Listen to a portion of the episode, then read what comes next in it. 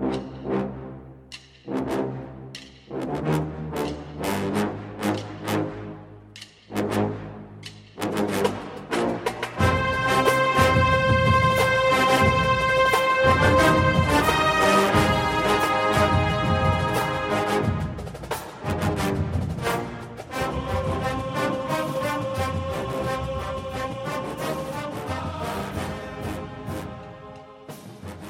Good morning, Bucknutters. Welcome to the Bucknuts Morning Five here on Monday, May 20th, 2019. I am Dave Biddle, very happy joined by Steve Helwagen. Steve, it's uh, now well past Ryan Day's first 100 days in office. Want to give a kind of a review of everything, the big things he's done so far, and kind of analyze the job that he's doing. Um, there's been a lot that he's had to take care of. We'll start with the quarterbacks. Um, and what sparked you know this conversation in my mind was they got another quarterback transfer last night. Steve Jagger LaRoe is his name. He's from Texas A&M. He was a preferred walk-on at Texas A&M. He's going to be a preferred walk-on here at Ohio State. He'll be a redshirt freshman this fall. We'll have to sit out, and then we'll have three years of eligibility remaining in 2020. So they got Jagger LaRoe. Um, you know, Justin Fields is obviously the big one. They got Justin Fields right after the season ended. That was Ryan Day's first big get. Um, then they lost Matthew Baldwin. Well, they lost Tate Martell. They eventually lost Matthew Baldwin. He was able to get Gunnar Hoke from Kentucky. Um, also got the JP Andrade kid that's going to be a preferred walk on here. He'll be a true freshman this fall. I mean, considering everything that happened, losing Dwayne Haskins, losing Tate Martell, getting Justin Fields, and all these other guys he's he's gotten, I mean, it's a hell of a job in my opinion for Helwagen. Yes, excuse me. I'm having a difficulty getting my voice going this morning. Yeah, I agree with you 100%. I think that things looked a little bleak at uh, one point. point, and Tate Martell uh, this past week came out with uh, news. He told ESPN that uh, he was advised by Ohio State that he should seek a transfer, which I think was interesting uh, that that came out.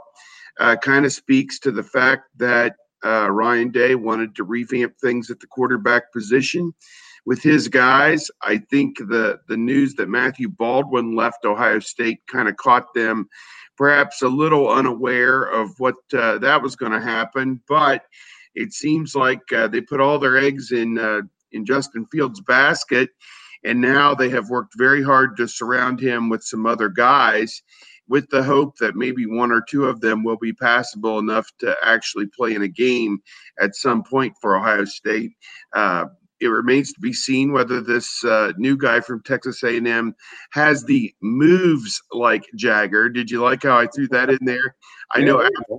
I know that's that's I know less than nothing about him, so I guess we'll uh, we'll see in the in the days and weeks ahead uh, how it's all going to pan out. But I do uh, I do believe uh, they deserve tremendous credit, and obviously they've got Jack Miller lined up uh, for 2020. He's kind of the future of the position. They got the kid from Philadelphia. Uh, I think, sure. yeah, uh, lined up for 2021. So I would say that they have come out of this. Uh, in large part in a positive manner. You figure Fields will be the starter for two seasons at Ohio State or he's penciled in that way, and and and it sets up where it's his job to lose basically, unless he just is a spectacular failure, which I don't think anybody envisions that's what's going to happen. So uh, it looks to me like they have really spun out of this situation and made it a positive, what could have been a terrible negative. No doubt about it. I, I just, I mean, I, again, I think there's it couldn't, I couldn't imagine a, a, legitimate scenario that where Ryan Day could have done a better job revamping this quarterback room. I mean, yeah, you could say, well, what if he would have got like three four stars or three five stars to transfer in? Yeah, that's not realistic. Justin Fields to get Gunnar Hoke to come here. That was great. I mean, I know there's all the family ties. He's from Columbus, but still, he knew he was coming here to be the backup to Justin Fields, and I thought that was a great job by Ryan Day. Um, another great job by Ryan Day and his staff Jonah Jackson, they they really needed to get a graduate transfer offensive lineman, and they got a good one. Getting Jonah Jackson, and, and you know, he, Oklahoma really wanted him. A lot of schools really wanted him. Penn State, uh, getting him from Rutgers. I mean, he's a plug and play guy. He's going to be a starter. I think he'll play in the NFL. Steve, just a one year kid, but they really needed that. That's another thing that I've been impressed with. You know, Ryan Day landing Jonah Jackson. Yeah, I agree with you. I think it was a case. Uh, he's a guy that's got experience playing center and guard at Rutgers and could go uh, in a number of different directions, either at Ohio State or uh, when he, he moves on to the NFL. I didn't see anything in the spring to tell me that uh, they don't need Jonah Jackson. I guess that's a triple negative I just threw in there. I don't know. But at any rate, I think he is definitely needed and will definitely play. So that, that'll be a more declarative statement on that. And uh, it's not a knock on anybody who repped in the spring. I just think that uh, they're kind of young and he gives them experience. And uh, I, I don't think there's any doubt that he's going to start at guard. I would think Wyatt Davis would start at the other guard. I would think that uh, Josh Myers would start at center, Thayer Munford at tackle, and Brandon Bowen probably at the other tackle. The only other option would be for Bowen to play guard and for Nicholas Petit Frere uh, to play tackle. it would seem to me uh, that's your top six or seven right there. And uh, whatever direction that uh, Greg Studrawa and the offensive uh, coaches and Coach Day want to go is fine with me, but I think it includes Jonah Jackson playing guard.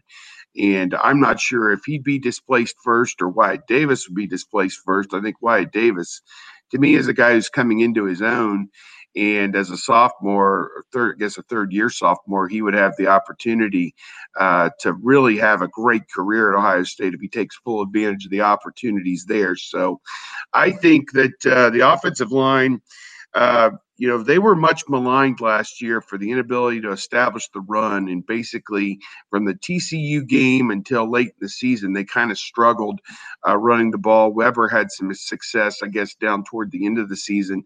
Dobbins needs to get back on top of things uh, this year.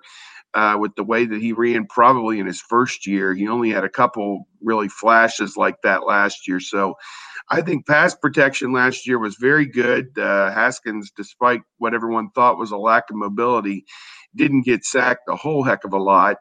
Uh, there were a game or two where they had some issues, but again, I think I don't want to say don't want to speak ill of the dead, but uh, you know, and that, that's not even the right way to say it. But Knox and uh, uh, Prince moving on to the and Jordan moving on to the NFL.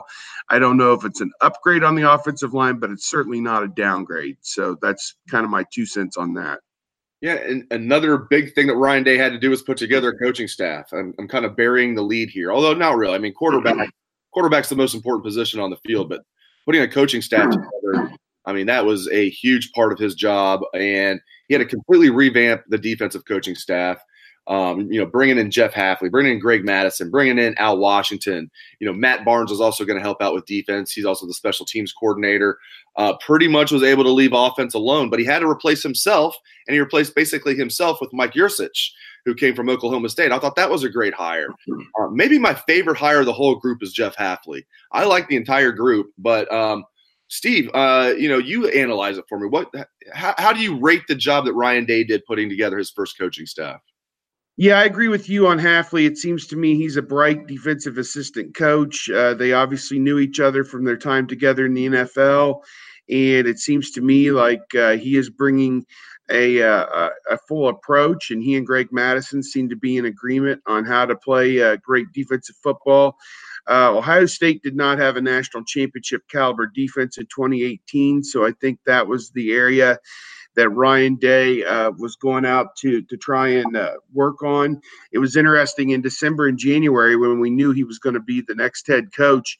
You would ask him pointed questions about guys who were still on staff, like Bill Davis and Greg Schiano, and he was always very diplomatic about how he handled the answers.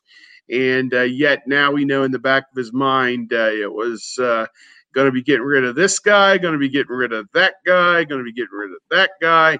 And uh, it was wholesale changes. So I am uh, excited to see what Hafley and Greg Mattison, who will be kind of the, the wizard behind the curtain, will see, you know, as he helps devise the scheme. Al Washington, supposedly one of the top linebacker coaches around, will try and energize that group. And Matthew Barnes will be uh, helping with the secondary and special teams, which I think is an exciting development that you have one guy in charge of those six or seven different uh, special teams. So uh, to me, it makes perfect sense. Yurcich coming over. Uh, his track record at Oklahoma State speaks for itself with Mason Rudolph and everything they accomplished there. So I'm excited to see uh, what he can do with a, a, talent like Justin Fields here the next couple of years.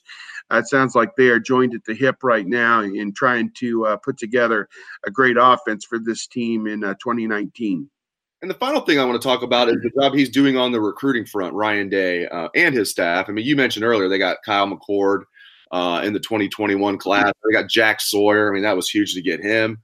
Um, and but let's look at the 2020 class so far. I know a lot of fans are frustrated um, that they only have eight commits so far, only one defensive player. Uh, but that could change in droves over the summer. I, I, think I think he's doing a good job overall. I understand the frustration from fans. Everybody wants, come on, let's get it going, let's get it going. But it's you know it's only May. And I think they're in a very good position with a lot of these kids. Uh, I guess it's a wait and see. To, it's hard to really rate him on recruiting now, but just so far, you know, you know, what kind of a job do you think he's doing on the recruiting front, Steve? I think it's a mixed bag. I think the most important thing is that he's able to hang on to guys like Jack Miller at quarterback and Paris Johnson, obviously at offensive uh, line. He appeared at one of the opening regionals over the weekend and was just absolutely phenomenal. Uh, he had the kind of testing numbers that uh, that you'd compare to an NFL lineman at the combine. So, uh, to me, you got to hang on to those type of talents. So th- those guys are the backbone of the class. I think if you can add those other guys from Cincinnati who they've been kind of talking to and now have the, the offers out there, uh, you're, you're looking at uh, obviously uh, uh, Jaheim Thomas, an outside linebacker uh, from Cincinnati Princeton. He would be a tremendous get. And then, of course, uh, also, uh, besides him, uh, you've got uh, Darrion Henry, a defensive tackle from Cincinnati as well. He's also in this mix as well. So uh, I think that uh, if they can get those guys, and really, I think defense is where they need the help. I think the rest of the way with this uh, class I'm not one of those people who's worried about uh, the sky is falling because they only have eight or nine commitments or whatever. I have no doubt they'll end up with a full class. And uh, and as one of our posters uh, politely referred to, it's now three star university. I don't necessarily agree with that, and I think that uh, there's plenty of talent. Uh, both on the current team and also in the pipeline with recruiting, that uh, they're going to be fine and uh, it's just a matter of getting the pieces to fall into place at this point for Coach Day and and his staff, and they are working uh, overtime to try and make that happen. Great stuff as always from Steve Helwagen. Really appreciate it, Steve, and thanks to all listeners for tuning into the show. I appreciate that as well. Hope everyone has a great day. Let's hear that Buckeye swag, best damn band in the land.